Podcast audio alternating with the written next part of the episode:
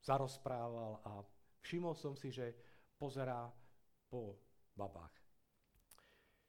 Pýtam sa ho, tak uh, páčia sa ti baby? A on hovorí, hm. A myslíš si, že sa oženíš? Hm. A myslíš si, že bude z teba dobrý manžel? Žiadna reakcia. Treba vedieť, že to bol Róm. Treba vedieť, že bol v detskom domove. Treba vedieť, že nikdy otca nevidel. A treba vedieť, že ho zobrala do profesionálnej, teda do náhradnej e, rodiny žena. Čiže ten chlapec nevidel otca, nevidel muža, a vlastne som s ním otvoril otázku, akože to je dobré, že chceš mať rodinu, to je dobré, že chceš byť dobrým manželom, dobrým otcom, ale vieš, ako, to, ako sa to robí? Vieš, čo to znamená byť dobrým manželom a dobrým otcom? Keďže nikdy nevidel chlapa, ako reaguje, nikdy nevidel riešenie konfliktov, keď, keďže bol len so ženou. Čo tým chcem povedať? Tým chcem povedať to, že keď chceme riešiť otázku partnerstva, chceme riešiť otázku lásky a otázku intimity, my musíme vedieť, kto sme. A prvá otázka teda bude uh, antropologická dimenzia. Ja prejdem najskôr takými uh, diagnostickými té, tézami a potom naznačím nejaké riešenia alebo nejaké východiská, že ktorým smerom by sme mohli uvažovať, že teda ako ďalej. Tak ako som to v tom videošote povedal, že, že budeme premyšľať aj ako ďalej. Čiže najskôr skúsme porozumieť, kto je človek. Ako zodpovieme túto otázku? Ako funguje človek? Ako funguje chalan? Ako funguje baba? Je to jedno? Sme symetrickí? Sme asymetrickí? V, te, v tej odpovedi na otázku, kto je človek, je zakodované strašne veľa.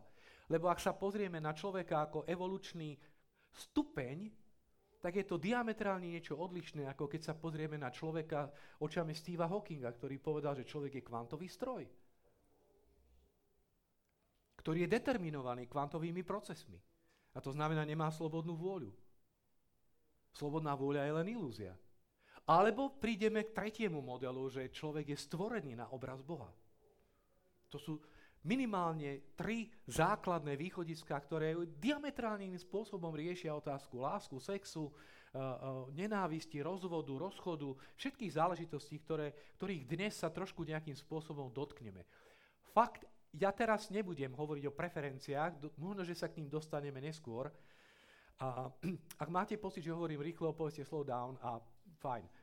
A, fakt je ten, že z pohľadu psychológie, sociológie a teda humanistických disciplín dnes môžeme hovoriť, že človek má nejaké základné, základné potreby. Svoje existenčné, bytostné, antropologické potreby, ktoré ho definujú. Jednak človek, človek chce byť milován a, a touží mít niekoho, koho môže milovať. To není to isté. Obidve tieto polohy nám definujú naše sociálne väzby. Sme radi, keď môžeme vstupovať do nejakých vzťahov. Je to v nás. Keď človek, nevi, keď človek nie je v sociálnych vzťahoch, tak hovoríme o sociopatológii.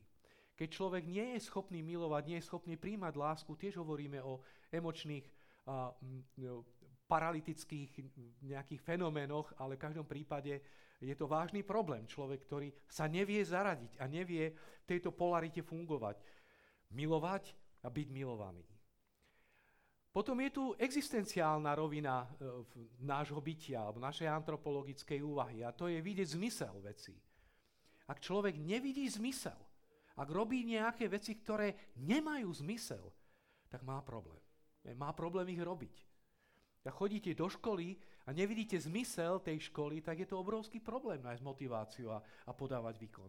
Ak hráte v hokeji, teraz e, prebehla správa v slovenskej typ, typ sport lige e, medzi jedným hokejovým a druhým hokejovým, no, však môžem povedať, Žilina a Michalovce. Žilina spadla z prvej ligy. Poprvýkrát vypadla z prvej ligy, porazili nás Michalovce a prevalila sa správa, že 5 hráčov zo žilinského týmu už malo podpísaný kontrakt s Michalovcami. To je prúser. Samozrejme, to, to, či je to konšpirácia, neviem, ale tá správa preletela médiami. V každom prípade je veľmi ťažké ísť do finálového zápasu proti Michalovciam, keď máte s nimi urobený kontrakt a viete, že odchádzate zo Žiliny. Čiže tá otázka zmyslu, aby sme, aby sme videli zmysel vecí, samozrejme, že všetky tieto veci, keď nasvietite tou základnou paradigmou, kto je človek, že či je človek len evolučný stupeň vo vývoji, alebo či je človek kvantový stroj, alebo či je človek stvorenie na obraz Boha, tak všetky tieto tri veci nám nasvedcujú tieto otázky úplne inak. Pochopiť otázku zmyslu veci. V evolučnom koncepte budeme iným spôsobom definovať zmysel veci, ako keď budeme v nejakom deterministickom svete definovať zmysel veci. Aj keď by sme zapojili do toho rôzne stupne komplexity, tak, tak stále, stále budeme nejakým spôsobom nastavovať a, ten, ten zmysel veci vo chvíli, kedy do toho zapojíme židokresťanský koncept a, a stvorenia a človeka, ktorého hodnota je definovaná tým, že je stvorený každý jeden, aj prezident Zeman, dokonca aj Babiš. A ináč držte nám, držte nám palce, aby sme mali prezidentku. V sobotu volíme. Ja by som bol rád, aby sme mali prezidentku. Je vynikajúca. A kandidátka. Uh, ops.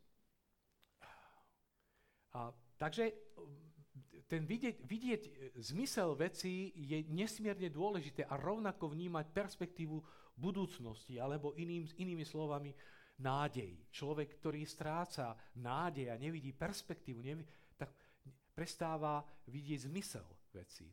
Ten zmysel, a to uchopenie, že to dáva nejaký zmysel to, čo robím a do, to, do čoho investujem, to je jedna vec ale zároveň, či tam je nejaká budúcnosť, či tam je perspektíva.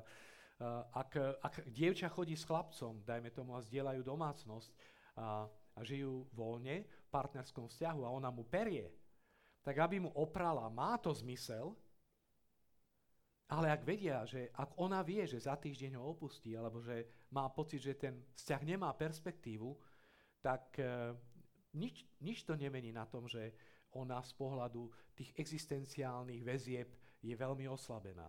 To, čo konkrétne robí, má zmysel, ale nie je tam perspektíva, nie je tam nádej. A potom tu máme ešte uh, fenomén libida, čo je nesmierne dôležitý fenomén, ktorý v tej našej antropológii musíme vložiť do toho obrazu, pretože to naše libidum, libido funguje rô, rôznym spôsobom a a sme, a sme ako ľudia e, bytosti, ktoré disponujú rôznou kapacitou. Môže byť, môže byť človek, keď tu máme, dajme tomu 20 rokov, tu máme 40 rokov, tu máme 60 rokov, a, tak môžeme sa stretnúť s človekom, ktoré, ktorý má pomerne vysoké libido v tomto období a mu klesá. To znamená, jeho sexuálny drive a to, čo hýbe, a to, čo hýbe jeho vzťahmi, dnes psychológia o tom veľmi má rozpracované pomerne slušné empirie okolo toho, ako je veľmi dôležité, aby um, tá, tá sexualita naša fungovala. A tá funguje dokonca aj medzi žiakmi a medzi pedagógmi, nie v zmysle perverznom, ale v zmysle pozitívnom, že proste nie je to náhodné, že učiteľ si lepšie rozumie so študentkami a učiteľka si môže lepšie rozumieť s chalami. To sú všetko veci, ktoré sa sledujú a ktoré potrebujeme zahrnúť a byť si toho vedomí.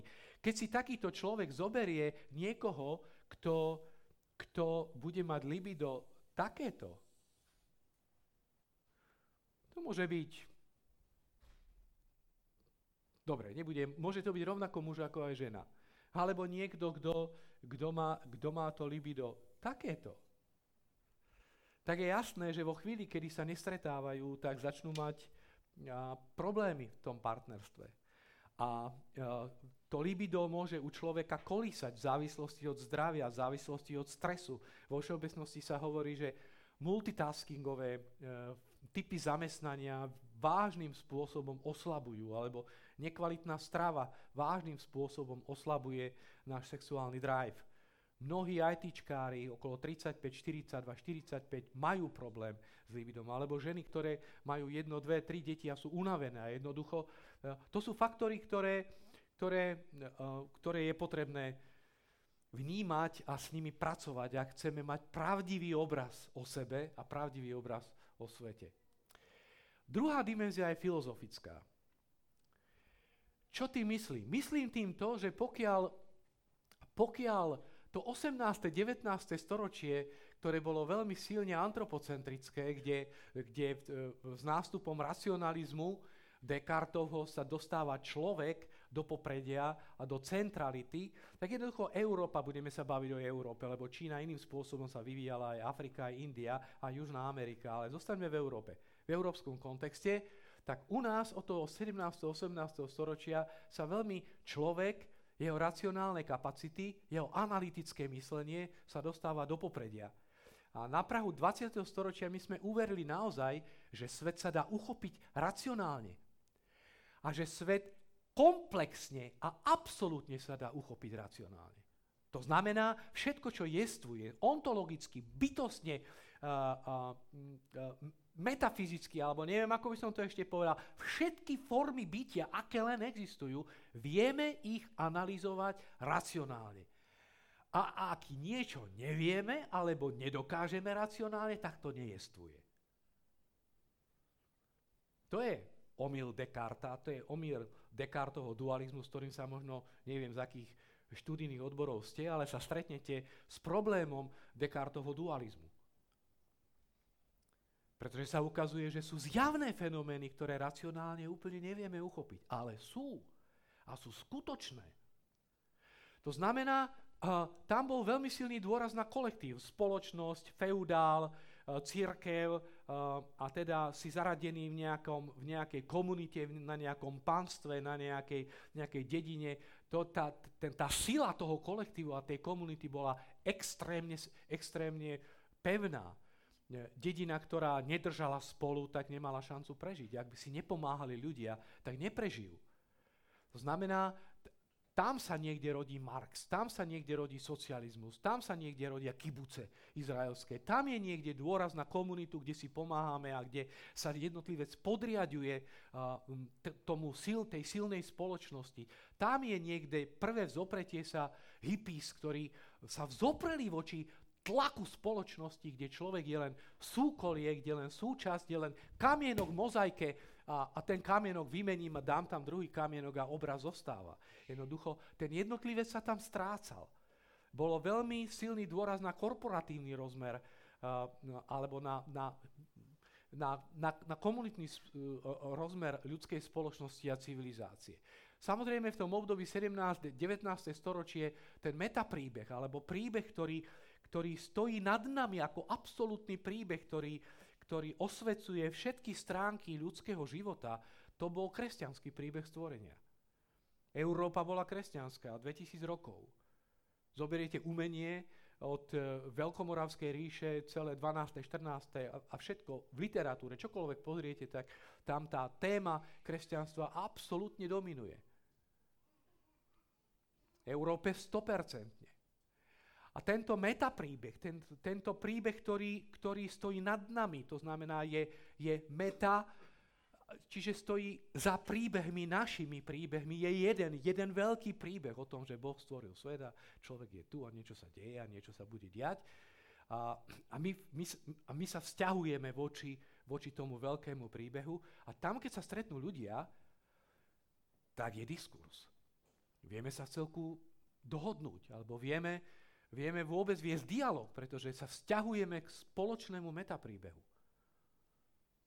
Ale 20. storočie, ten modernistický spôsob filozofického uvažovania sa shiftuje a sa posúva k postmodernistickému spôsobu uvažovania, kde nie je antropocentrizmus, teda človek, Človek v podstate sa dostal do epicentra, aj keď máme meta príbeh Boha, ale 18. 19. storočie urobilo z Boha už len konštrukt. Boh nie je reálny, Boh nie je niekto, kto naozaj tam niekde je a naozaj môže niečo ovplyvniť, s ktorým naozaj môžeš komunikovať. Celý, celý, celý deizmus britských empirikov a, a, stojí na tom, že Boh síce je, ale už sa veľmi nestará o to, čo sa tu deje. Heglov koncept Boha, to je idea, to je systém. Ale Heglov Boh, keď čítate Heglovú literatúru a, a narazíte tam, že pracuje s Bohom, to nie je Boh, ktorý cíti, kto, s ktorým môžeš rozprávať. Čiže, aj keď máme metapríbeh žido-kresťanského porozumenia sveta, ale sme sa dostali do antropocentrizmu, to znamená ja a moje kognitívne, racionálne položky, tie rozhodujú, tie prenikajú svet. Boh ako taký, ktorý by mal niečo povedať, to je vecou emocionálneho sveta. Viera a kresťanstvo sa dostáva do emocionálnej roviny, ale racionalita, preto nebudeme somariny riešiť. To cítiť môžeš, ale my sme vedci. A 20. storočie prichádza s iným dôrazom, prichádza na ja-centrizmus. To znamená môj pohľad na svet. Moje presvedčenie o veciach. A keďže nás racionalizmus klamal, a to máte eh, celé, celého Remarka, to máte Hemingwaya, to máte z, frustrácia z prvej a druhej svetovej vojny, to máte frustráciu z holokaustu. Ako je možné, že v Európe nemecký národ, ktorý bol absolútne intelektuálny, mal, dal svetu fenomenálne mozgy od hudby až po architektúru. Ako je možné, že tam, kde je racionalita, kde je, kde je vzdelanie, tam sa zrodí takéto monštrum, ako, ako je nacizmus? a ruská veľká duša, ktorá má obrovskú tradíciu, že sa tam zrodia kulagy. To je pre filozofov úder. A keď budete pozerať na dejiny filozofie, tak zbadáte, že prvá, druhá svetová vojna veľmi otriasla suverenitou Európanov v tom, že vo, vo vieru, vo vlastnú analýzu, vo vlastné kognície, vo vlastné uh, racionálne uh, spracovanie fenomenálneho sveta alebo empírii, keď to chceme takto povedať pekne.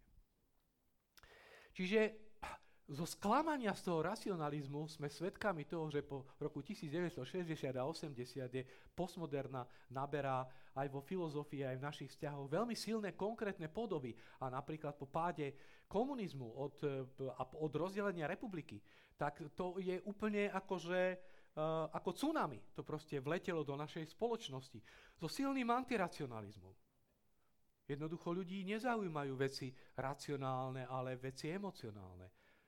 Tak ako predtým sa emocionalita potláčala, tak teraz prichádza dopredu. Uh, keď to tak cítim, tak to je konečná, přes to nejde vlak, to je přes závit. Proste, proste cítim to a je to, neriešime, že no ale ale veď, čo si o tom myslíš? Není podstatné, čo si myslím, podstatné, čo cítim. Ja to teraz cítim tak, sorry. Je to reakcia a treba rozumieť, prečo tak rozmýšľame, lebo, lebo, lebo sme frustrovaní z toho a tie veci nás, nás, nám uh, nepriniesli, čo priniesť mali a tá pendula, tá, to, to pendulum proste funguje z jedného extrému do druhého. Tak z tej racionality nás to hádže do emocionality, od algoritmických spôsobov uvažovania do stochastických, náhodných, spontánnych, tvorivých, nečakaných a ja ešte neviem jakých. A, a to, je, to je postmoderná. Antiracionálne e, cesty uvažovania. Preto sme takí šialení, šialene otvorení a zraniteľní voči konšpiráciám robil sa test citlivosti v krajinách V4, tak Slováci dopadli absolútne najhoršie. Máme citlivosť v konšpiráciách v jednotkách merania vyše 40, vy máte asi 17, Poliaci majú okolo 20, ale Rakúšáci majú 7. A potom sa čudujeme, prečo šmejdi proste majú zelenú, prečo kto akúkoľvek kravinu povie, tak to im zožereme navijákom a proste to letí Facebookom a to proste ide. A je silný dôraz na individuum. To znamená, už nie je kolektív, nie je dohoda, ale čo ja cítim. Alebo čo ja považujem za správne, alebo aké sú moje preferencie alebo priority. A z toho potom samozrejme máme ten obraz toho metapríbehu, ktorý spájal tie parciálne veci do nejakých univerzálnych rámcov, tak vo chvíli, kedy ten metapríbeh vyhodíte preč, zostanú len tie parciality a v tých parcialitách, v tých jednotlivostiach, keď ten obraz kamienkou zhodíte dolu zo steny a nemáte spoločný obraz, máte len tie kamene, tak ten kameň, keď zdvihnete zo zeme, v podstate nemá žiadnu cenu. Jeho hodnota spočívala v tom, že bol súčasťou obrazu, väčšieho obrazu. Ako náhle ho vyberiete z toho obrazu, preč? Ten kameň sám o sebe, môžete, je to šuter, ktorý môžete nieť, keď môžete papiere alebo servítku v reštaurácii môžete položiť, alebo vybiť niekomu okno na aute. Niečo sa s tým dá robiť, ale tá hodnota je radikálne niekde inde. Čiže tá filozofická dimenzia je veľmi dôležitá, aby sme vedeli, prečo rozmýšľame, ako rozmýšľame. Čo sa deje v Európe, že takýmto spôsobom sa dejú veci. Že, niek- že sa niektorí chytajú za hlavu. Ale nič im to nepomáha, pretože racionalita nie je validný argument v tom bežnom ľudskom diskurze. Nie v akademickom. Samozrejme, v akadémii je to trochu inak. Hoci potom máme kultúrne-psychologickú dimenziu. O čo ide? Hovoríme o dvoch generáciách a dnes spomenieme generáciu millennials a generáciu snehových vločiek. Generácia mil- millennials je tak definovaná, že sa jedná zhruba o tých, ktorí sa narodili v roku 82 až 2004. A to je generácia, pre ktorú je typické isté parametre istej kultúry a istej psycho, psychoatmosféry, v ktorej sa nachádzajú. Jednak je to generácia, ktorá vôbec nie je priviažaná k tradícii. To znamená, pre ňu nejaký argument, že čo sa patrí, lebo tak sa patrí, to doesn't matter. A je to generácia, ktorá nie je priputaná k miestu, ktorá je mobilná, veľmi fluidná, ktorá, e, pre ktorú nič neznamená, že tu som sa narodil, alebo že, že poznám tej dedine sa poznáme tri generácie dozadu a že s tou Evou som bol v materskej škôlke a že ju dobre poznám a poznám jej tetku a všetko. Proste toto vypadáva z hry. Toto vypadáva z hry. Rovnako komunita už nie je fenomén, kedy potrebujeme byť fyzicky spolu, ale generácia millennials vytvára komunity na sociálnych sieťach. S tým vyrastali, to majú svoje DNA.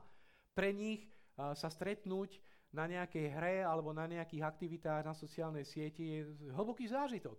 Oni sú úplne spokojní, naplnení. No len problém je, že tam nesplodí dieťa. Keď máme dnes tému vzťah muža a ženy, tak tá nás stále bude stiahovať k zemi. A bude nám riešiť otázku sexy, sexu, intimity, kontinuity rodov eh, a tvorby HDP, samozrejme. Že, že počtu detí a podobne.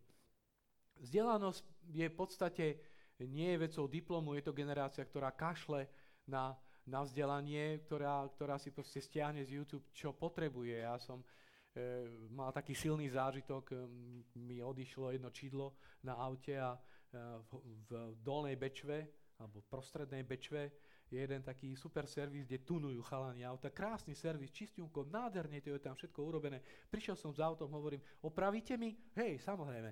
Uh, kedy? No, objednáme to čidlo, zajtra príďte. Zajtra som prišiel, čidlo, akurát som tam prišiel, prišiel kuriér, priniesol čidlo uh, a, pýta, a, a, a zrazu traja tí servisáci, mladí chalani, nejaký 19, 20, 21 ročný a šéf bol, no nech mal 32, 33 a oni sa, tri hlavy, díky,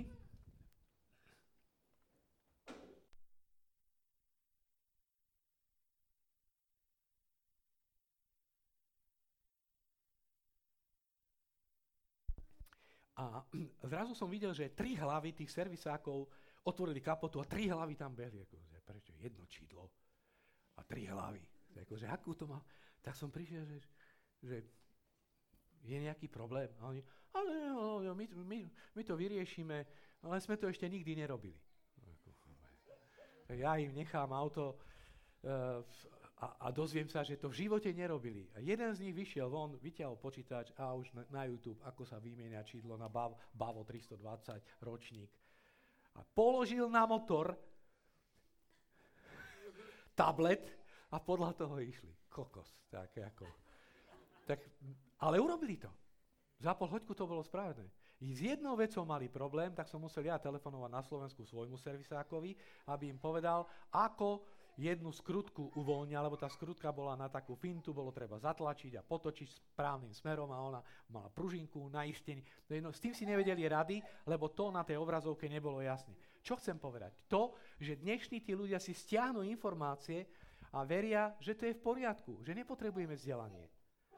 Samozrejme že niekedy tá kvalita nášho vzdelávania je pitomá a preto si človek naozaj kladie otázku, že, že do akej miery to vzdelanie dáva zmysel, ale ak to k- vzdelanie je kvalitné, a ak naozaj to vzdelanie a tá, akadém, tá akademická pôda ponúka ľuďom analytické myslenie a kritické myslenie, čo veľmi biedne ponúka, ja som veľmi bol prekvapený, že v Británii môžete maturovať z kritického myslenia aj v Amerike.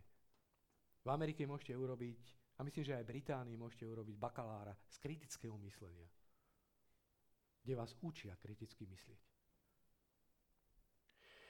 Tak e, je to proste zaujímavá generácia, ktorá je frustrovaná z inštitúcií, neverí rodine, neverí cirkvi, neverí štátu, neverí ničomu.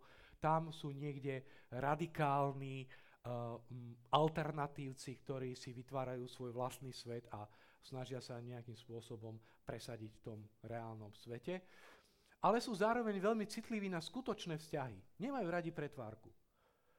Proste je to taký systém uvažovania, ako sú New, York, New Yorkčania.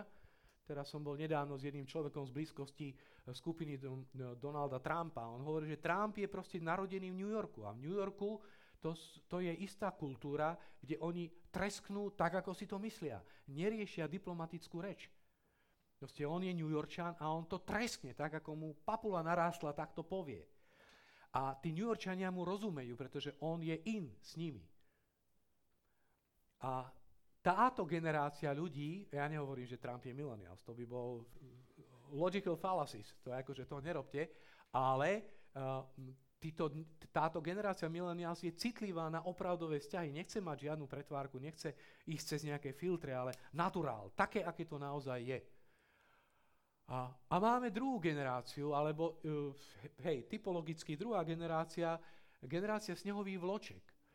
Profesor Peter Lupač z Pražskej univerzity sa tejto problematike napríklad venuje a hovorí, že mají predstavu svojej jedinečnosti, ale tiež vlastní křehkosť. Takže pri, pri stretu s iným názorem nebo s niečím, s čím nesouhlasí a mají problém, neumí sa s tým vyrovnať pozrieme a je pravdepodobné, že tu medzi nami dnes je veľmi silné zastúpenie snehových vločiek. To znamená, dá sa predpokladať, že uh, uh, táto skupina má tieto charakteristiky. Je tu veľmi silný individualizmus. To znamená priorita na osobnom prospechu, priorita na, na pôžitku, na zážitku a v podstate priorita na tom, aby, sme, aby ste zarobili, aby ste mali love, aby ste mali vplyv a aby ste mali postavenie spoločnosti. Zároveň je tu narcistická výchova. To znamená, že to je, to je, to je efekt tých 20 rokov eh, súčasnej spoločnosti, kde sa veľmi ani pedagogike nesmie napomínať, nesmie sa už ani vôbec ani trestať, ani nič, žiadne takéto veci, ale vychádzame z psychológie seba aktualizácia, vychádzame z psychologického predpokladu, že človek je dobrý a v človeku sú všetky potencie, ktoré potrebujeme len rozvinúť, ale formovať, alebo zakazovať, alebo povedať, že tak toto nie, tým je problém. A v takejto, v takejto atmosfére sa rodia ľudia, ktorí sú veľmi silne narcisticky nasmerovaní. Oni veria, že sú výnimoční. Nikto iný nepovedal, že, že sú to obyčajní priemerní ľudia.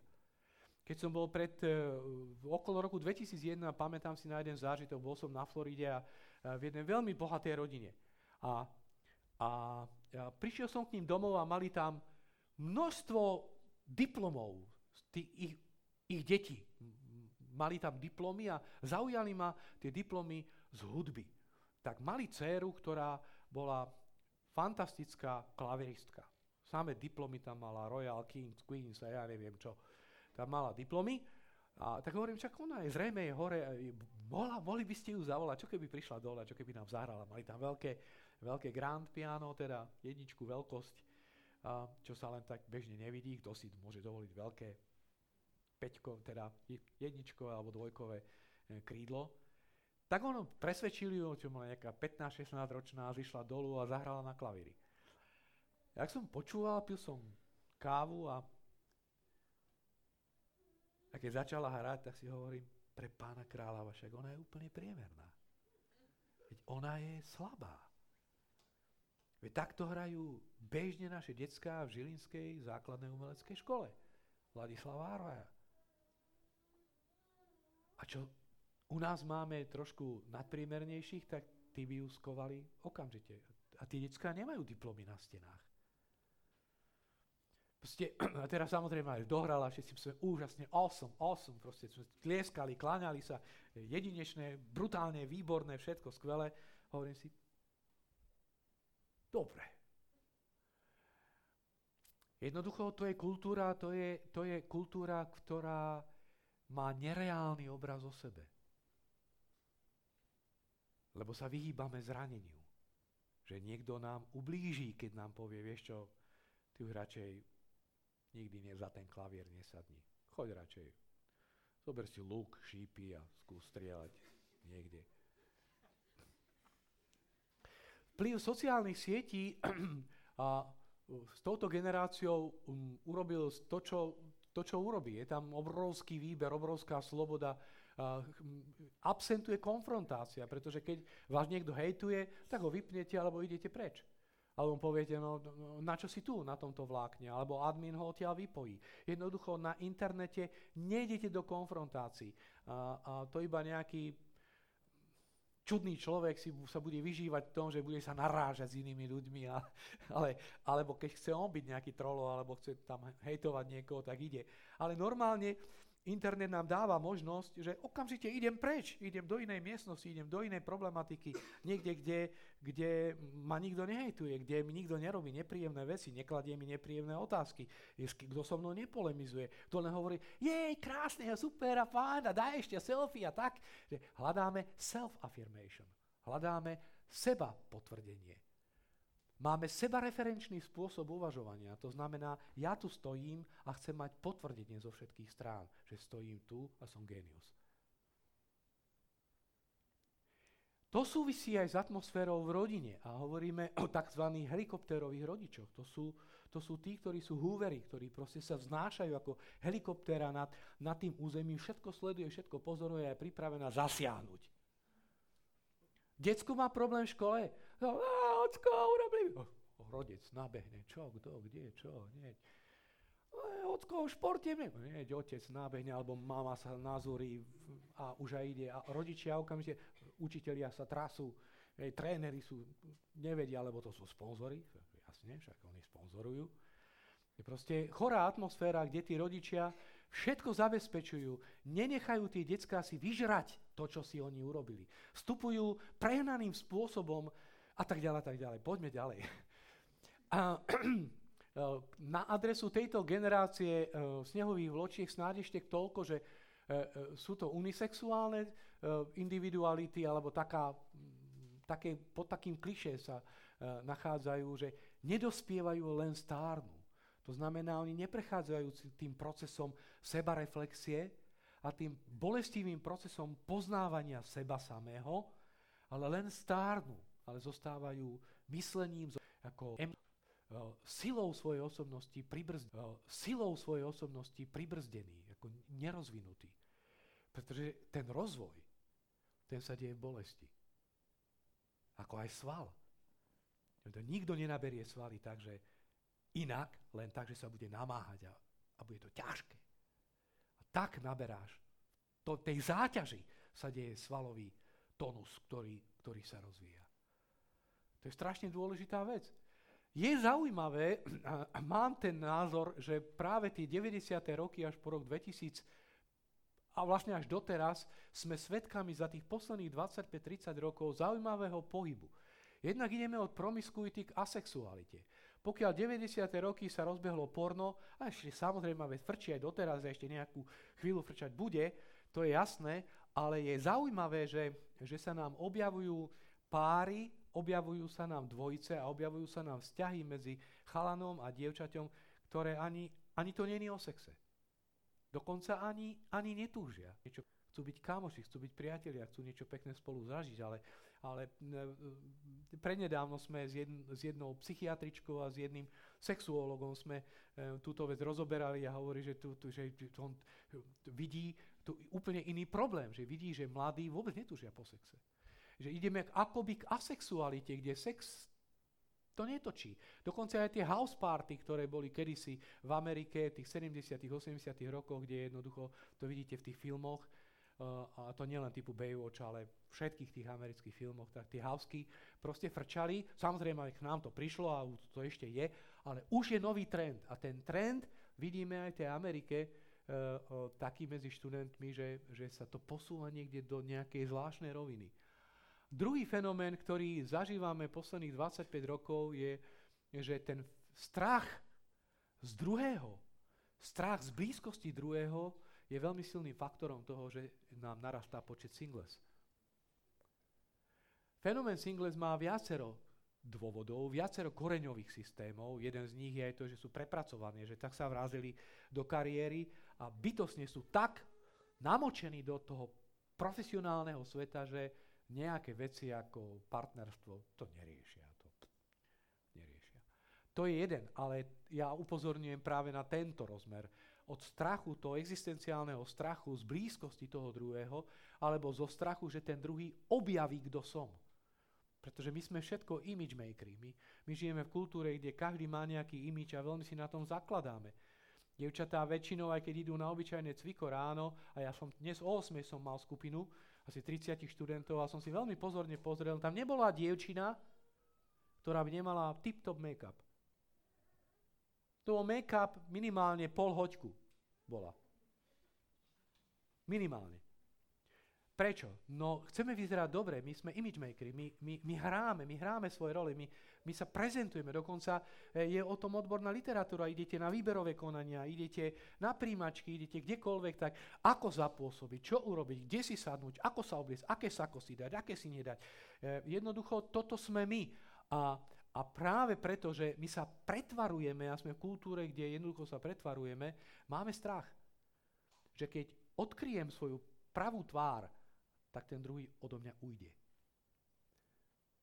Štatistiky hovoria, že veľmi veľa dievčat majú prvý sex práve preto, aby nestratili chlapca. Veľmi malé percento je z dôvodu jej libida, že by bola taká žhavá, že by bola taká rozvinutá, tak, tak sexuálne otvorená, že by ona potom túžila. To sa zvyčajne deje oveľa neskôr ale jednoducho to, aby neprišla o chlapca, lebo ona psychicky inak funguje ako chalan. A potom tu máme problém záväzku. A toto je veľmi silný problém. Jako, tým, že žijeme v kultúre a žijeme v tej, v tej filozofii zmeny a není metapríbeh, tak uh, my, my sa nebudeme, my, my, my máme strach zo záväzkov. Nikto nebude robiť záväzky, čo spraví za pol roka, za rok. Vidíme to v neziskovkách, v treťom sektore, keď hľadáme dobrovoľníkov alebo keď hľadáme nejakých ľudí, ktorí by nám išli pomôcť. Tak každý povie, no tak pomôžem, ale ja zodpovednosť nezoberiem, ja sa neviem zaviazať. Čo ja viem, čo bude o mesiac? Všetko krátkodobé veci. Short term. Nič není dlhodobé. Obrovský problém. Máme kaleidoskopický spôsob uvažovania a prístupu k životu. A s tým súvisí, uh, uh, že sme vyklbení v otázke zmluvy. Manželská zmluva, že, že, že až po hrob. No čo si sa s koňou zrazil? Tak čo ty vieš, čo bude o rok? Ako ty vieš takú vec garantovať? Ja som morálny. Ja chcem garantovať to, čo viem garantovať. A keďže neviem garantovať, čo spravím o 10 rokov, nevstúpim do zmluvy. A logika je veľmi, veľmi jasná. No a teraz pozrime sa troštičku, uh, čo sa s tým dá robiť, alebo že akým, akým smerom sa teda uberať. Najskôr si pozrime 5 základných mýtov, ktoré, s ktorými predstupujem pred vás. Mýtus číslo 1. Pravá láska je taková, kde nejsou problémy. Ľudia veria v tom antiracionálnom nasmerovaní, v hyperbolizácii emócií a pocitu a že mám z toho dobrý feeling a že dobre to cítim, tak z toho je len krôčik k tomu, aby sme uverili tomu, že tam, kde je pravá láska, tam nemám problémy a všetko je super. A keď mám problémy a keď to nie je super, tak logický záver je, to není pravá bola, že nemá problémy.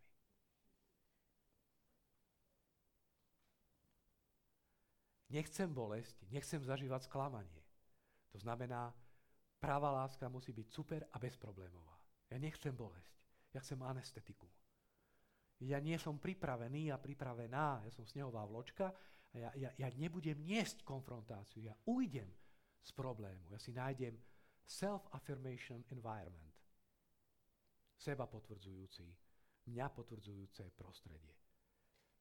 Nie som ochotný ísť do konfrontácie s niekým. Prečo by som mal? Svet je veľký. Druhá, druhý mýtus je, pravá láska prichází sama od sebe. Práve, že sme emocionálni a sme opustili modernu s jej algoritmami a s jej racionalitou a sme vyklbení tej spontánnosti, tak veríme tomu, že láska spadne, motýliky sa objavia, spotíme sa, chémia nabehne, naskočí a, a už to ani inak nebude.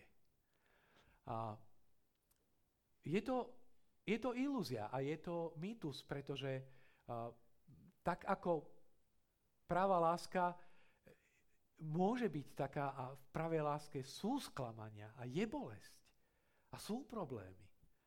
Tak aj pravá láska má síce spontánny element, ale pravej láske je obrovský priestor pre vedomé kognitívne rozhodnutia.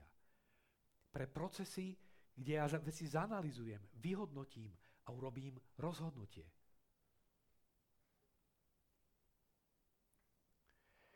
Mýtus číslo 3. Láska je dar zabalený v sexu.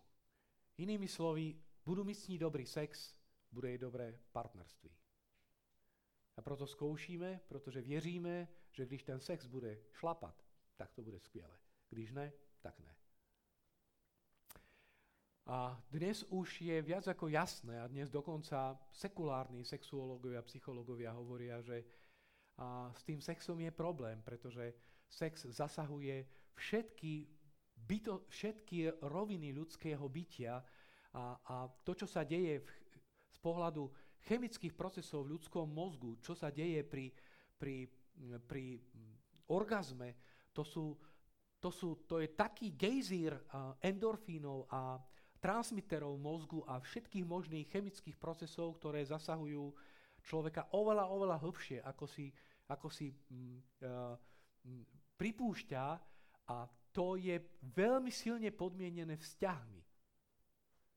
Samozrejme, že ľudia môžu fungovať na escort službe. Samozrejme, že muž či žena môže fungovať cez bordel domy. Samozrejme, že môže fungovať cez webkamy. Samozrejme, že môžeme fungovať. Veď to bolo v podstate nič nové. Ja keď som chodil na čundre, tak to bola akože základná zásada. Keď ideš s babou, tak sa jej nepýtaj na meno a ty nepovedz svoje pravé. To, to bolo akože zá, základné pravidlo dobrého čundra. Čiže len, len tedy to malo inú podobu, ale teraz, teraz, teraz, to, má, teraz to je veľmi uh, sofistikované, pretože uh, ukazuje sa, že na to, aby človek mohol naplno zažiť uh, sexualitu a naplno mohol zažiť intimitu, potrebuje mať hlboký vzťah. Dokonca aj v čase, keď stárne, alebo keď, je mu, keď mu libido začne ustupovať. A to nemusí mať 60 rokov. To môže byť žena, ktorá má 28 a je zrazu cúvne libido a jej chláp je z toho na vetvi, pretože hovorí, kurník šopa mala 16-17 rokov, nadržaná bola, jak neviem čo, a má 28, nič moc a nič, nechce, má iného. Som ohrozený, už pre ňu nie som dostatočný a začne mať červíky v hlave a už nespí. A za 5 rokov mu klesne tlak, alebo vyskočí cukor, alebo, alebo sa vybúra auto. Lebo na ničím iným nemyslí. Sa cíti existenčne ohrozený. A nie je nič iné, len je, jej libido sa mení a keďže napríklad nemajú dobré vzťahy, keďže nefungujú isté iné dimenzie, tak ani sex nebude fungovať. Pretože ten sex, keď máte 18, alebo 20, alebo 22, alebo keď, keď máte sex niekde vo výťahu prvýkrát, alebo niekde v aute, alebo parku, alebo niekde v hoteli, to je jedno, tak ten adrenalín, ktorý je daný tým, že je to prvýkrát a že to je extrémnej situácii, alebo že to je za extrémnych okolností, ten vás naštartuje.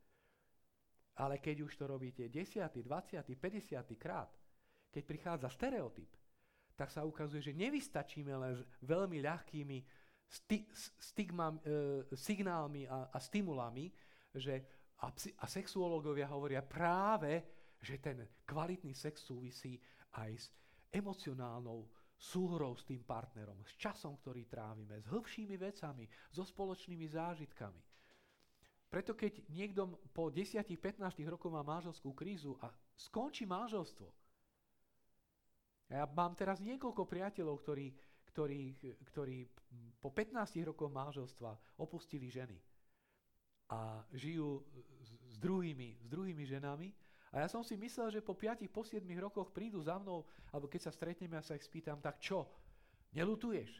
Tak som čakal, že povedia, hm, predsa len tá prvá bola lepšia, pretože zlatá, pr- prvá láska nehrdzavie. Nie. K môjmu prekvapeniu veľké percento tých kamarátov hovorí, vieš čo, je to vynikajúce. Ani som si nemyslel, že môže byť také dobré manželstvo. Moja otázka ako filozofa a ako psychologa je ale iná. Po 15 rokoch manželstva stopli vzťah a začali nový vzťah. A po 5-7 rokoch majú pocit, že, že to je oveľa lepšie. No. Ale moja otázka je táto. Čo by sa stalo, keby túto krízu prekonali? tak ako sa kríza prekonať má. Keby pokračovali ďalej, ako by zažívali vzťah, manželstvo a sex vtedy. Presvedčenie odborníkov, že to je uncomparable, to, to je neporovnateľná vec. Pretože s tou ženou, s ktorou žijete 20 rokov, 25 rokov, máte obrovský náskok voči ktorejkoľvek inej žene, s ktorou, ktorú zbalíte v 40 alebo 50 ste prežili strašne veľa vecí. Ja v jednej chvíli si veľmi dobre pamätám, ako som na služobnej ceste a som písal nejakú SMS-ku mojej žene a ja som tak premýšľal, ako naše manželstvo funguje a kde som spokojný, nespokojný a čo sa podarilo, nepodarilo. Zvlášť, keď letíte e, e, 8000 metrov nad morom, nad Atlantikom, aký máca lietadlo, tak premýšľate o živote a, a čo, ste, čo ste mohli robiť lepšie a to sú také dobré meditačné chvíle a pred vami sú nejaké korejské, za vami japonské deti, ktoré vrieskajú. Tak tie sa nedá v no-, noci dobre spať. A, tak, e, tak premýšľam a, a, a zrazu, zrazu mi vystúpil taký veľmi silný moment, že za tých 25 rokov alebo 30 rokov spolu sme už vyše 33 rokov. Koľko košelí oželila? Koľko polievok navarila? Koľko ponožiek oprala. To sú stohy. Zrazu, zrazu vidíte, vidíte to manželstvo úplne iných a zrazu vôňa tých košelí a vôňa toho prádla. Ja milujem, keď sa žehli prádlo. Celý byt inak vôňa. Mi to pripomína detstvo. A mám rád tú vôňu, keď, keď, keď sa žehlí. Ale keď to ja nežehlím, hej, ale keď, keď niekto iný žehlí a ja pozerám televízor, tak milujem, ako, milujem tú vôňu, tú atmosféru, nádhera. A Čiže uh, sex je veľmi silne podmienený aj inými dimenziami, emocionálnou, duchovnou dimenziou, intelektuálnou súhrou. Čiže to je niečo úplne iné, ako keď uh, vám pošle eskort nejakú ruskú šlapku, alebo ja neviem, rumúnsku, alebo ko. Uh, mýtus číslo 4. V lásce se nemusím pretvarovať. Pretvažovať, že? Pretvažovať, jo. Seb, a to je proste tá generácia, ktorá chce mať natvrdo, ktorá chce mať veci také, aké sú. Na čo robiť akože okolky? Takýto som, bereš, nebereš. A nebudeme ako pokrytieca. Prečo by som sa mal pretvarovať? Mojka, no tak takýto som, tak, toto som ja, no tak si zvykaj. Ale sa ukazuje, že to tak vôbec nie je. Nedá sa existovať vo vzťahu, kde by sme, ktorý by sme postulovali, že v tomto vzťahu budeme pravdiví takí, akí sme. Viete, koľko všelijakých myšlienok sa mi preletí hlavou?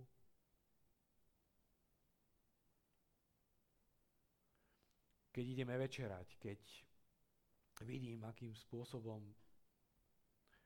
ja viem, robí pizzu a my keď, keď ja varím, tak je stôl je priebežne uprataný. Moja manželka, keď varí, tak je priebežne tvorivo akčný. A ja keď sa na to pozerám, tak tisíckrát sa mi chce povedať, prosím ťa, urob tam poriadok, pozri sa, padá to na zem, tá múka, cukor, ako ch- budeš chodiť potom, lepkavé to bude, kurník, urob s tým volačo. A no, keby som ja mal akože všetky veci, ktoré ma napadnú, povedať jej, alebo mojim deťom, alebo mojim kolegom v práci, alebo kamarátom, tak zostanem ako piatko na ostrove sám. Ujdu odo mňa všetci.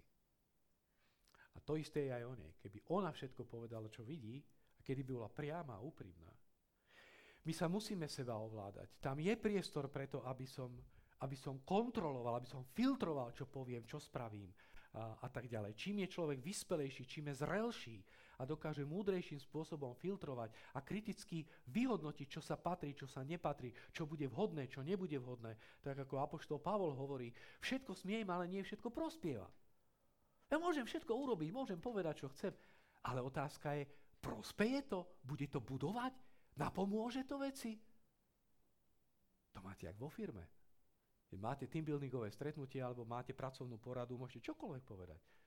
Ale ak ste dobrá firma, ak ste dobrý tým, tak hovoríte také veci a prinášate také, ktoré smerujú dopredu. Čiže idú cez filter kritéria budúcnosti a nádeje. To, čím sme začínali dnešný večer. Čiže určite sebaovládanie, áno, a to neznamená, že som pokrytec, že som svíňa, ktorá sa tvári na niečo iné. Byť pokrytcom to je iná kategória, keď ja skrývam zásadné veci o sebe. Keď ja nie som transparentný voči tomu partnerovi alebo voči tomu kolegovi, teraz nechajme všeobecnú rovinu, poďme do, toho, do tej intimity. Keď ja budem skrývať a budem deformovať obraz o sebe cieľavedome, marketingovo, aby som ju chytil, aby som ho chytila, aby som ho zmanipulovala, no tak tedy hovoríme o pokrytestve. Ale ak ja sa seba ovládam, ak ja sa kontrolujem preto, aby sme eh, dobre fungovali, to máte podobne ako v tanci. Ja som súťažne tancoval, moja manželka určite súťažne netancovala.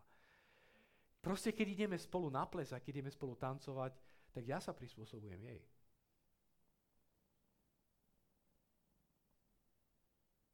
Ona sa nemôže prispôsobiť mne. Nevie to. Ak máme fungovať ako pár a nemáme byť na smiech tej spoločnosti a má to vyzerať nejako pohľadne a máme mať z toho zážitok, tak, tak musíme nájsť nejaký konsenzus. Ja sa musím ovládnuť. Ja pamätám si na jeden ples, kde som sa neovládol. A nedopadlo to dobre. Tancovali sme tango, bolo skoro polnoc a ja som je začal počítať do ucha dotancovala, zbalila sa a odišla preč. Ja som sa pozdravila, že deti volajú, ideme domov. To si povedal, no blbý si, no blbý si, no, no tak, tak dobre, no tak by sme tancovali inak to tango, no a čo? O čo ide? Čiže uh, uh, musíme sa seba ovládať, to nie je o pretvarovaní. Dajme pozor, ne, ne, nemilme si pojmy s dojmami. A, a posledná, posledný mýtus je, domov je oáza pokoje. To je predstava o tom, že domov je to najkrajšie miesto, kde si oddychnem, kde všetko funguje, kde to šlape a je to perfektné. To nie je pravda. Prakticky, vy ste doma veľmi málo času. Lebo v práci ste minimálne 8 hodín. Teraz máte nákupy, teraz máte stretnutia na káve, alebo máte nejaké športy. Čiže domov, koľko ste doma? Ak to manželstvo, ak ten vzťah má fungovať, musí byť postavený aj na niečom inom. A vtedy, ak prichádzam domov, tak si musím sakra rozmyslieť, že čo poviem, čo nespravím, čo spravím, aby som to nepokáhňal. Keď už tých pár minút, čo sme spolu a čo, čo, tam, čo tam budeme. A týmto končím. A, a pilíře krásneho vzťahu. Ja som presvedčený, že táto triáda postojov, tá nám otvára dvere k skutočnému, skutočnému riešeniu a k skutočnej perspektíve kvalitných vzťahov. To prvé, láska ako životný štýl. Čo to znamená? Že láska nie je niečo, čo je spontánne, že dnes ho mám, dnes ho cítim, zajtra necítim, ale láska je môj životný štýl, kedy ja objavujem toho druhého. Kedy ho nezaškatulkujem, ale som pripravený na to, že ma zajtra môže prekvapiť nejako. Jednak ho budem objavovať a jednak to budem rešpektovať. A budem rešpektovať, že je iný. A že aj keď mi slúbil, tak nesplnil. A, a, a aj keď sa mi zdalo, že sa to podarí, a, že zanechá nejaké zlozvyky, no nepodarilo sa. Jednoducho a, mám postoj objavovania a rešpektu. Láska ako odhodlání bojovať. To znamená bojovať nie v zmysle, aby som zlikvidoval súpera alebo partnera, ale bojovať o spoločnú vec.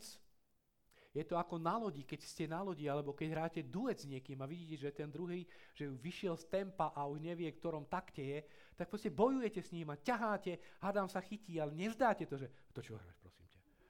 Hej. Proste hrá sa, ide sa. A takisto ako aj o, o, št, m, proste športy, ktoré sú kolektívne, tam je odhodlanie to nevzdať. To je vúlek spolupráci ako vo firme, kde jednoducho máte nejaký projekt alebo musíte nejaké veci riešiť. Nemáte na výber, musíte sadnúť za rokovací stôl a musíte tie veci otvoriť, či sa vám to chce, či sa vám to páči alebo nepáči. Ak nie, doví. Veľmi rýchly proces. Veľmi rýchly proces. Ten život má koherenciu tie princípy, ktoré platia vo firme, ktoré platia v spoločnosti, nejakým spôsobom platia aj v manželstve, oni, pat, oni platia aj v rodine. Len sú ešte, majú iné bonusy a majú inú podobu. Lebo firmu meníte, ale mamu nikdy nezmeníte. Ani otca. A matku svojich detí nezmeníte. Sú veci, ktoré nemeníte. Tie majú veľmi špecifické postavenie v živote človeka. Takže vôle k spolupráci. A posledné, láska ako bezpodmienečná smlouva.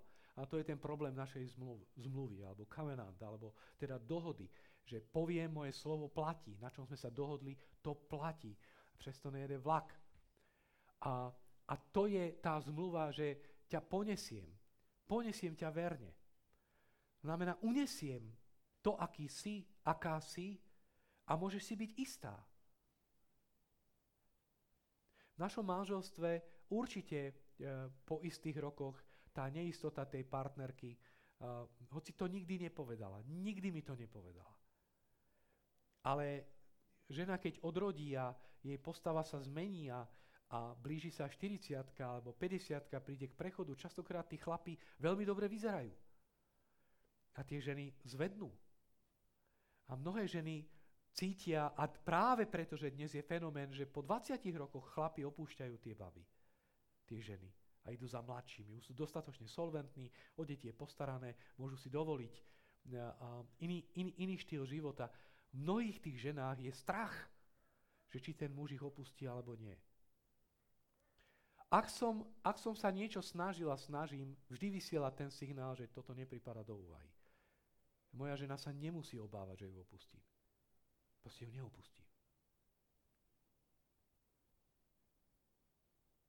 Aj keby sa čo robilo, neopustí.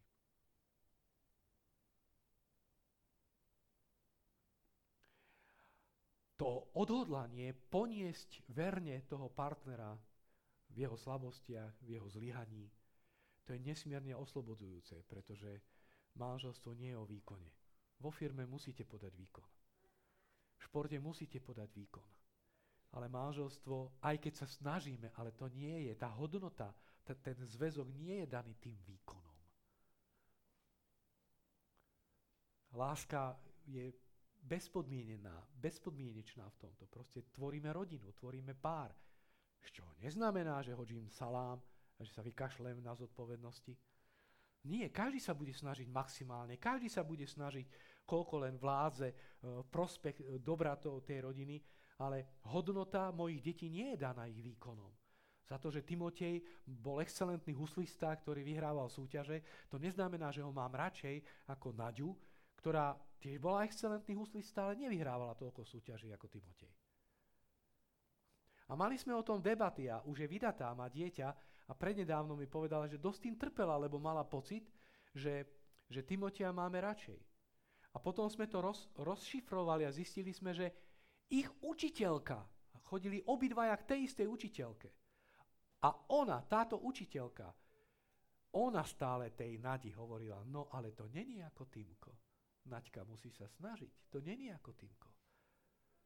Aj bola tak demotivovaná, že sme mali problém, aby prvý cyklus dokončila.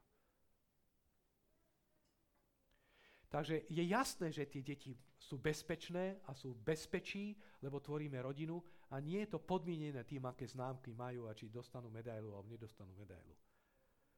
To by bol začiatok konca, to by bol smrť lásky a smrť vzťahu. Skončil som.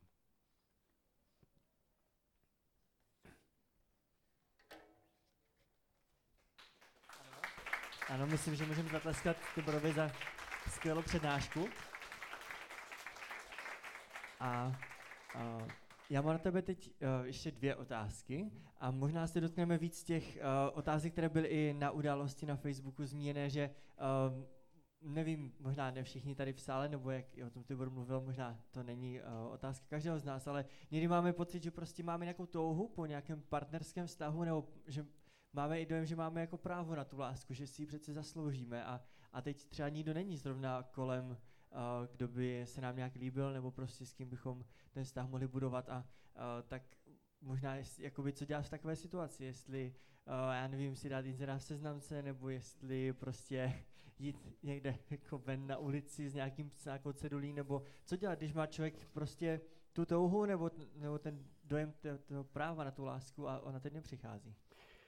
S chalanmi aj dievčatami, ktoré sa nevydali, alebo majú, dajme tomu, 28-30 a stále sú slobodní a rozprávajú súkromí, že oni by veľmi túžia po vzťahu, ale nemajú. Skôr či neskôr prídeme k tomu, že oni ten vzťah nechcú. To je tvrdá, tvrdá vec. Nechcú reálne vzťahy, pretože, pretože tá láska ako životný štýl, to je vecou rozhodnutia, vôle a, a rešpektu. A pokiaľ budeš čakať na virtuálneho chlapca, ktorého si vysnívaš, kúpera, ktorý ti bude spievať šalov, tak, e, tak e, taký nikdy nepríde. Možno príde aj Cooper, ale pochybujem. A jednoducho my máme problém práve vďaka tej filozofii a vďaka tej kultúry, my nevieme nájsť čaro reálnych mužov a reálnych žien. Ako ja som stál pred tým čiernym bavorákom, ktoré bolo moje. Som sa na ňo pozeral a som nevedel, že je moje. Čiže odpoveď na to je, treba byť reálny a ak človek veľmi chce sa vydať alebo oženiť, tak vzťah si nájde. Lebo my nemáme populačný problém, my nie sme po druhej svetovej vojne, kde boli chlapí vyvraždení a kde proste v tej Európe bolo obrovské množstvo žien a v dedine sa to všelijak potom riešilo, keď chceli mať deti. Hej. Čiže, čiže toto je prvá vec. A druhá vec je, treba byť aktívny. To znamená nečakať na to, až si ma niekto všimne, ale sme povolaní k zodpovednosti. To znamená, buď aktívna, buď aktívny a hľadaj, skúmaj. Uh, to nie je hriešne, to nie je chyba, že človek prizná, že chce mať vzťah a túžim po, po žene alebo po mužovi a robím preto niečo. To je nádherná vec, že človek je akčný a vie preto niečo urobiť. Nesúhlasím s tým modelom, že aktívni by mali byť len muži, a dievča má čakať, usmievať sa a byť pekná. Ale, ale súhlasím s tým, že, že nech je každý taký prirodzený a, a nech preto niečo urobí. Samozrejme aj v našej kultúre, neviem ako u vás v Čechách, ale na Slovensku, v tej, tej takej náboženskej majoritnej kultúre stále prevláda ten stereotyp, že ten muž je ten dobyvateľ a že ten muž teda by mal sa nejako snažiť. A možno, že to aj romanticky pretrváva v tých dievčatách, ale ja povzbudzujem k takej, takej rovnosti. Proste keď si ťa chlapci nevšímajú, tak niečo urob. Uh-huh. A napadá mě, možná dám ještě jeden příklad, možná z opačné stránky. Uh, kamarád docela dlouho byl v jednom vztahu, kterou jsem si říkal, jakože to prostě nebylo úplně ono, jakože ti dva dohromady se nějak jako nepotkali, že by navzájem byli až tak šťastní, nebo fakt využili ten potenciál jeden druhého. A co třeba poradit možná někomu tady v téhle situaci, kdy, kdy on si drží ten vztah, protože aspoň nějaký vztah teda má, ale na druhou stranu člověk vidí, že, že by to mohlo být třeba i lepší v nějaké jiné situaci. Uh, tieto kalkulácie sú. Uh, um, poznám príbeh dievčiny, ktorá bola veľmi zamilovaná uh, do jedného chalana a po troch rokoch vzťahu ten chalan ju opustil. Odišiel za inou a ona potom asi za 3-4 roky si našla ďalší vzťah a vydala sa, ale v takých chvíľach slabosti ona otvorene povedala, že stále myslí na toho prvého chlapca. A to bolo veľmi bolestivé, zraňujúce. Uh, nedokázala sa s tým vyrovnať. Uh, moja odpoveď na to, že to, že to zabolí, že nás nechá dievča, alebo že nás nechá chalan, to je pravda, že to zabolí a keby to nezabolelo, tak potom sme kvantové stroje. Nie sme ľudia, ktorí majú, ktorí cítia. Ale je teraz otázka, má táto bolesť definovať moju identitu? Má vzťah, ktorý nemá perspektívu, ktorý nedáva zmysel. Mám ho ja vpustiť do, svojej, do svojho softveru, do svojho vnútorného sveta, aby ma zožieral? Komu to pomôže? Čo to pomôže? Musíme byť v istom zmysle pragmatici. Jednoducho otočiť list. Keď mi zomrie manželka, a, a, a tak teraz čo budem smútiť? Akože do smrti? Nie. Ten život ide ďalej a my sme pozvaní a ten židokresťanský koncept je v tom veľmi silný a veľmi pozitívny v tom, že je dobre, prichádzajú veci, odchádzajú veci, je čas plakať, je čas smiať sa. E, vnímaj ten rytmus života, nebuďme iluzionisti, aby sme upadli do nejakých spomienok, ktoré nič nebudú riešiť. Dokonca poznám ešte jeden príbeh dievčiny, ktorá sa na dovolenke Chorvátsku zamilovala do jedného chlapca z iného mesta zo Slovenska. Ani neboli, proste letná láska. 12 rokov na ňom myslela. Už mala 30 skoro. 12 rokov myslela. A že čo ak predsa, alebo sa niekde v Bratislave stretli pred 5 rokmi. Zavolal ťa na kávu, alebo nie. Ale ja ho ľúbim. No dobre. Hej, že toto, toto je náš problém, toto je náš problém a samozrejme, čiže, čiže je to zrelosť sa vyrovnať s bolestiami, lebo tie bolesti sú, aj sklamanie. Ja, ja, ja som bol veľmi zamilovaný na gymnázium do, do jednej uh, svojej spolužiačky, písal som jej nádherné básne, listy som jej posielal. Eh, jedného dňa ma zavolala iná spolužiačka stranou a povedala, Tibor, poďte, máš čas, mám. Dala mi balíček, tam boli všetky listy zviazané. Že toto ti posiela, nebudem hovoriť, lebo svet je malý. Toto ti posiela. Dobre, ďakujem. Prišiel som domov, otvoril som a tam bolo napísané toto. Citujem, pamätám, nezabudnem. Viete, ako ma oslovila? Vážený pán filozof, vaše správanie sa Vaše správanie sa hodí do stredoveku, ale nie do dnešnej modernej doby. Ďakujem za vaše listy a neželám si ďalšie. S pozdravom, Nataša.